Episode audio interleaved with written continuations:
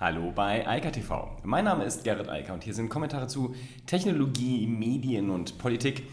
Frisch aus dem Netz und ja, leider ist das Thema E-Learning in Deutschland nicht so richtig hip und fit. Da gibt es eine neue Studie zu, eine Umfrage vor allem unter Eltern. Dann gibt es Neues von Apple natürlich, denn da steht der große Termin an, aber es geht erstmal um Epic Games. Und äh, dann gibt es äh, interessante Informationen zu 5G in den USA, denn da sind ja Netze schon relativ breit ausgebaut.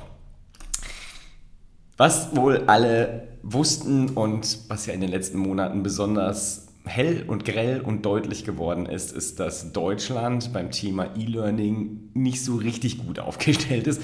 Und das ist noch sehr freundlich ausgedrückt. Das Thema Lehren über Medien, Fernunterricht, wie auch immer man das nennen möchte, E-Learning, das ist halt einfach nicht wirklich ausgereift. Und äh, das, äh, da gibt es eine neue Umfrage. Gibt es einmal wurden dreieinhalbtausend Eltern gefragt in sechs Ländern, internationale Studie also.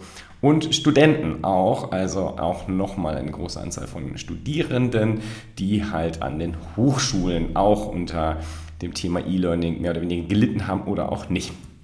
Das Interessante dabei ist erstmal, Deutschland sieht gar nicht gut aus. 10% der Eltern sagen, dass das mit diesem E-Learning reibungslos geklappt hätte.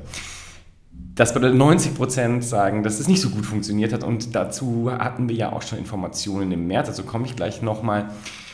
Aber auch in anderen Städten, Städten ist gut, in anderen Staaten sieht das nicht so gut aus. Liegt an Singapur. Singapur führt zwar die Liste an. 90% der ähm, Deutschen nochmal, der Eltern waren unzufrieden. In Singapur sind es aber auch immerhin 70% Aber 30 Prozent haben gesagt, der Umstieg auf E-Learning hat reibungslos funktioniert und hat auch gut funktioniert während der Pandemie. Ein Drittel ist schon mal was anderes als 10 Prozent. Und wenn man sich dann noch überlegt, dass auch Staaten wie Mexiko mit 19 Prozent, also doppelt so gut es gemacht haben wie Deutschland, dann lässt das an der einen oder anderen Stelle wahrscheinlich tiefer blicken, als man das eigentlich möchte. Die Digitalisierung in Deutschland ist eher nicht so fortgeschritten, das wissen wir alle gibt es auch immer wieder Studien zu. Es hat uns auch noch Frankreich überholt. Aber beim Thema E-Learning, also vor allem in den Bildungssystemen Schule, Hochschule, da sieht man es halt besonders deutlich. Da ist halt einfach kein Geld investiert worden, aber vor allem auch kein, keine Ausbildung an die Lehrenden herangetragen worden. Und äh, die machen halt ihren Kram so wie immer und dann funktioniert das halt nicht so gut. Das hatte auch schon eine Studie ergeben aus dem März. Auch damals hatte man schon festgestellt, ja, der Fernunterricht, der da so gemacht wird von den Schulen, erreicht viele Schüler erst gar nicht.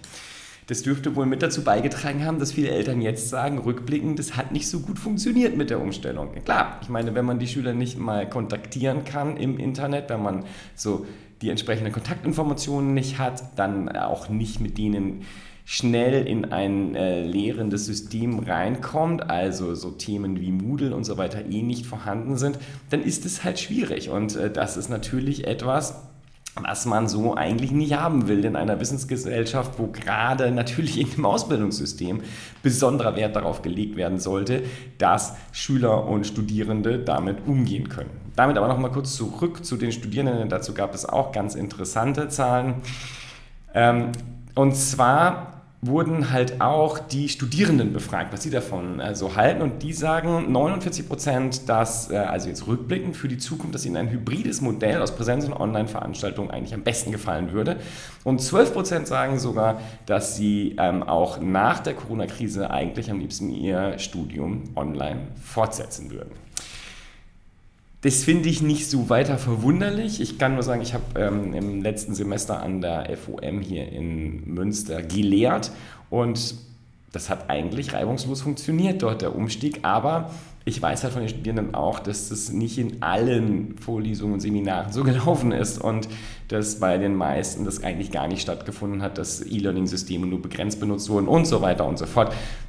Das wird sich jetzt vermutlich radikal ändern und ich hoffe, dass das auch in den öffentlichen Schulen und Hochschulen dann Durchschlag finden wird. Denn es ist halt effizienter, erwiesenermaßen ist E-Learning sogar effektiver als der klassische Präsenzunterricht, wenn es gut gemacht wird. Insofern wird es einfach Zeit, das dann auch umzusetzen. So, jetzt weg von dem Thema E-Learning hin zum Thema Apple. Ähm, aber erstmal zu dem unschönen Thema. Also seit ein paar Wochen streitet sich ja Epic Games mit Apple. Ich habe darüber gar nicht berichtet, weil es irgendwie mir absurd erscheint.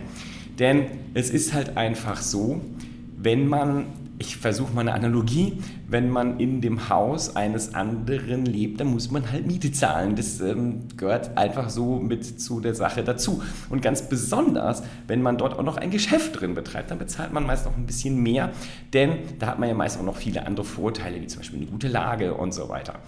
Das Übertragen ins Digitale ist halt genau das Plattformgeschäft, was Apple halt aufgebaut hat. Wenn man halt Apple an iOS-Geräte Software verkaufen will, dann muss man das über den App Store machen. Und äh, das Geschäftsmodell läuft seit vielen, man kann fast sagen, Jahrzehnten mittlerweile.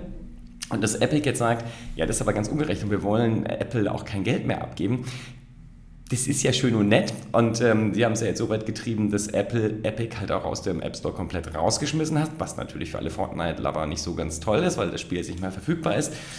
Aber das ist halt das Leben, so funktioniert es halt. Man kann nicht die Dienstleistungen eines anderen in Anspruch nehmen und dafür nicht bezahlen wollen. So geht es nicht.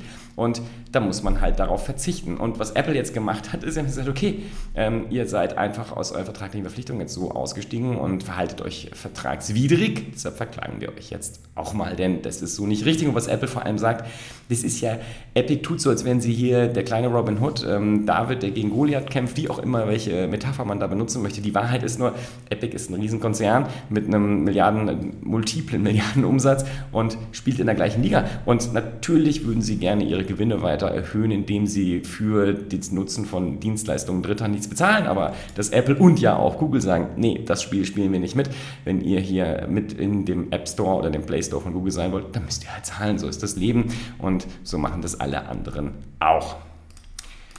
Die andere Nachricht von Apple, klar, es war logisch, es war ähm, die Gerüchteküche ist, glaube ich, mittlerweile recht ähm, genau und man weiß relativ genau, was da jetzt kommt. Am 15. September ähm, ist das nächste Apple-Event. Da werden dann iPhones und Apple Watch vermutlich vorgestellt, die neuen, also das iPhone 12 und äh, die Apple Watch 6. Außerdem wahrscheinlich ein neuer HomePod und vielleicht noch andere Sachen, aber ich glaube, das ist eher unwahrscheinlich und es sieht MacRumors auch so, dass da auch noch Macs und äh, iMacs und so weiter vorgestellt werden. Warum soll Apple das machen? Dann hätten sie nur noch mehr in einem Event, da können sie besser zwei rausmachen und da das eh alles digital funktioniert, ist das ja auch kostenseitig ganz unproblematisch und dafür kann man mehr Aufmerksamkeit generieren. Das Logo finde ich sehr spannend, was Apple hier gewählt hat. Das ist auch schon viel spekuliert worden.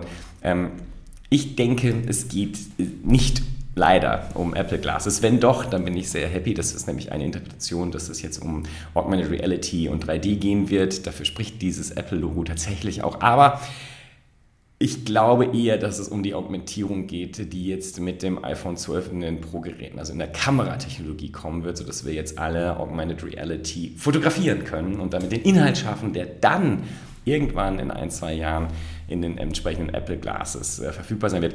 Ich hätte nichts dagegen, wenn die Apple Glasses schon dieses Jahr kämen oder nächstes äh, Jahr. Ich ähm, bin eh so oder so zwanghaft Brillenträger und hätte nichts dagegen, äh, die mit Funktionen aufzuladen. Aber das kommt dann später. Früher oder später werden wir das haben und darauf freue ich mich auch sehr. Ich glaube aber nicht, dass das jetzt am 15. September vorgestellt wird. Leider. Letzte Nachricht, die ist spannend. Äh, PC Mac aus den USA hat mal so die Geschwindigkeiten der Mobilfunknetze in den USA getestet. Und natürlich haben sie jetzt auch die 5G-Netze getestet. Anders als in Deutschland sind die da schon relativ breit verfügbar, insbesondere in den großen Städten. Nur, was äh, PC Mac festgestellt hat, die 5G-Netze sind im Regelfall langsamer als die 4G-Netze, also das LTE-Netz, was halt gut ausgebaut ist und die 5G-Netze da steckt halt noch nichts dahinter. Denn 5G ist natürlich in der Übertragungstechnologie super und kann viel, eine viel höhere Bandbreite zur Verfügung stellen, viel höheren Datendurchsatz und auch das noch viel schneller. Aber das hilft halt alles nichts, wenn die Bandbreite dahinter nicht verfügbar ist. Das heißt, der Glas, die Glasfaserkabel nicht ausreichen oder irgendwo jedenfalls ein Engpass ist, der dann hinten vorne beim Verteilen per Funk dann nicht genutzt werden kann und dann letztlich die gleiche Geschwindigkeit rauskommt oder sogar niedrigere als bei 4G. Äh, und ich vermute, das werden wir hier in Deutschland auch sehen, denn die Investitionen reichen halt nicht nur oben am Mast, sondern es muss halt auch unten das Kabel zum Mast äh, besser gebaut werden. Und stattdessen äh, legen wir ja im Moment viele Glasfaserkabel in Privathäuser, warum auch immer das getan wird. Äh, denn man könnte das ja eigentlich viel schöner, die letzte Meile zumindest jetzt mit dem Mobilfunk überbrücken. Wir brauchen da keine Kabel mehr, weder Kupfer noch Glas noch sonst was. Spätestens mit 6G macht das alles überhaupt keinen Sinn mehr, aber ja, man hat so viel von Glasfaser geredet in der Politik, dass man das jetzt irgendwie gefühlt machen muss, auch wenn die Technologie irgendwie nicht mehr richtig aktuell ist. Ich wünsche jedenfalls eine weiterhin schöne Woche und hoffe mal, dass wir bald schöne, schnelle 5G-Netze haben und dann auch mit einem iPhone das 5G übrigens unterstützen wird. Das nächste, äh, das ist insofern ja eine wichtige Voraussetzung, sonst kann man die Netze so oder so nicht benutzen. In diesem Sinne, bis dann. Ciao, ciao. Das war Eika TV frisch aus dem Netz.